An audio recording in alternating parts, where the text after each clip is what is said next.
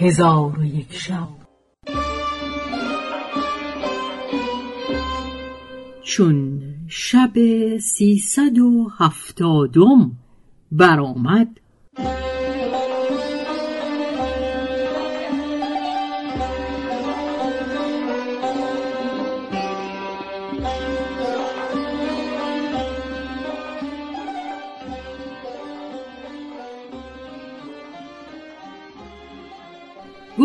ای ملک جوانبخت. وزیر با او گفت تو را در این کار رأی چیست؟ زن وزیر گفت صبر کن تا نماز استخاره به جا آورم. و استخاره کرد. پس از آن با وزیر گفت در میان دریای کنوز کوهی است که او را جبل سکلا خوانند. بدان کوه کس نتواند رسید مگر با مشقت بسیار. تو از برای دختر در آنجا مکانی ترتیب ده.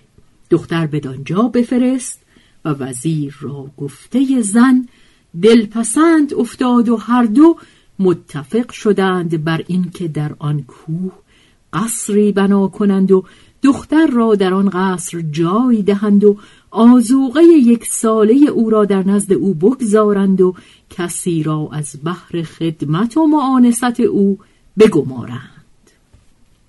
در حال وزیر بناها و نجارها جمع آورده به سوی آن کوه بفرستاد و در آنجا قصری بزرگ و محکم بنیان بنا کردند. پس از آن زاد و راهله شطور نیرومند مهیا کرده شب به نزد دختر بیامد و او را به مسافرت امر کرد. چون دختر بیرون آمد اوضاع سفر مشاهده کرد بگریست و صورت حادثه بر تاق در بنوشت که انسل وجود را از ماجرای خود آگاه کند و این ابیات نیز بنوشت. ما برفتیم تو دانی و دل غمخور ما. وقت بد تا به کجا می‌برد آبش خر ما؟ از نصار مژه چون زلف تو در زر گیرم قاصدی که از تو سلامی برساند بر ما. فلک آواره به هر سو کندم میدانی؟ رشک می آیدش از صحبت جان پرور ما. به سرت گر همه آفاق به هم جمع شوند نتوان برد هوای تو برون از سر ما.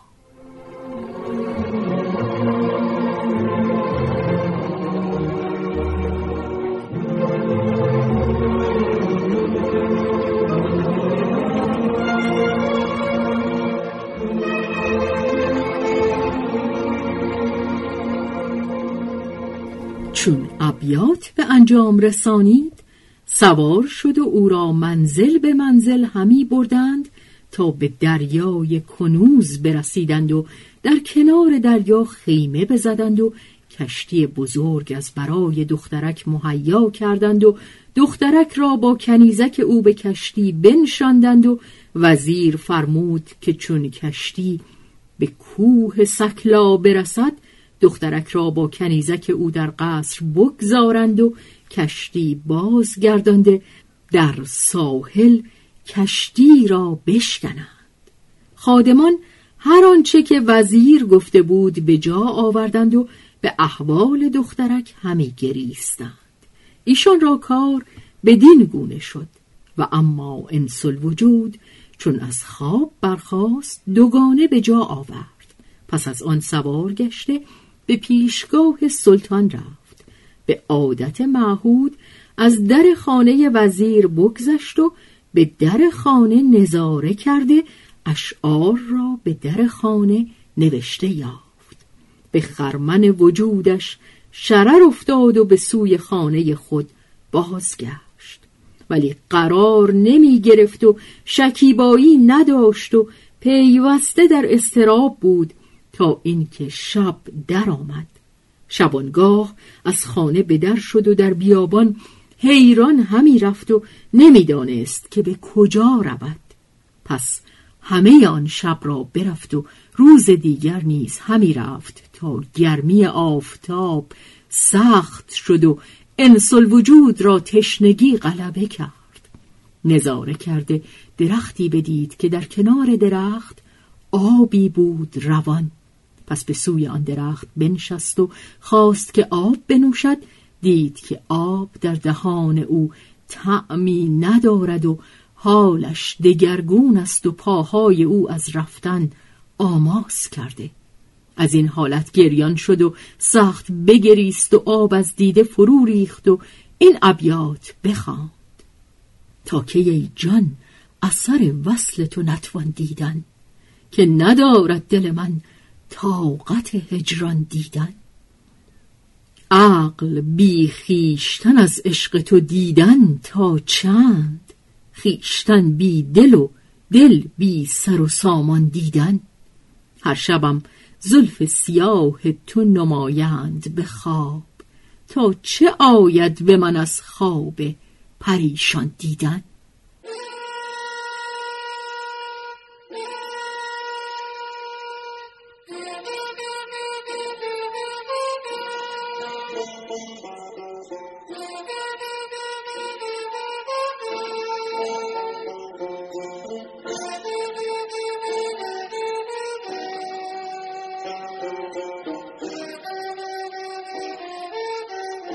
چون ابیات به اتمام رسانید. چندان بگریست که خاک تر شد.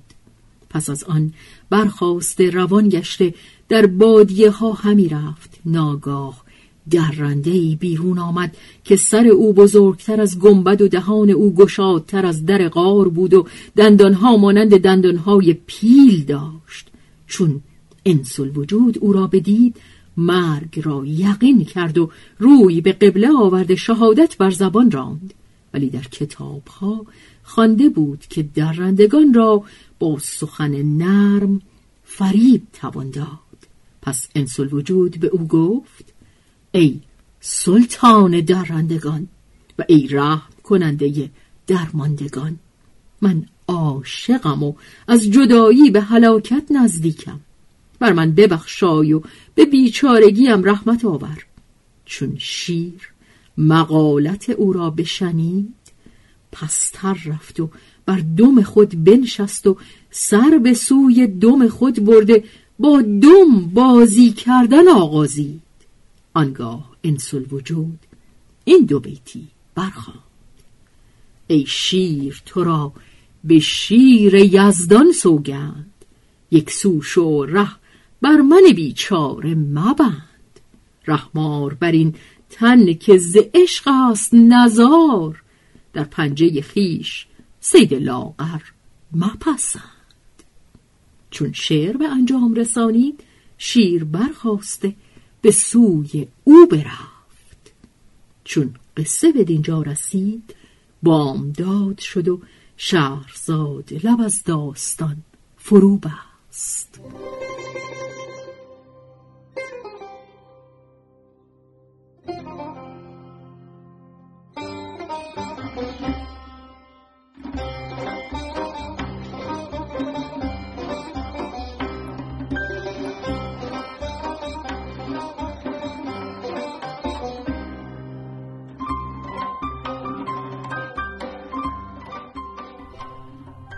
به روایت شهرزاد فتوهی. تنظیم از مجتبا میرسمی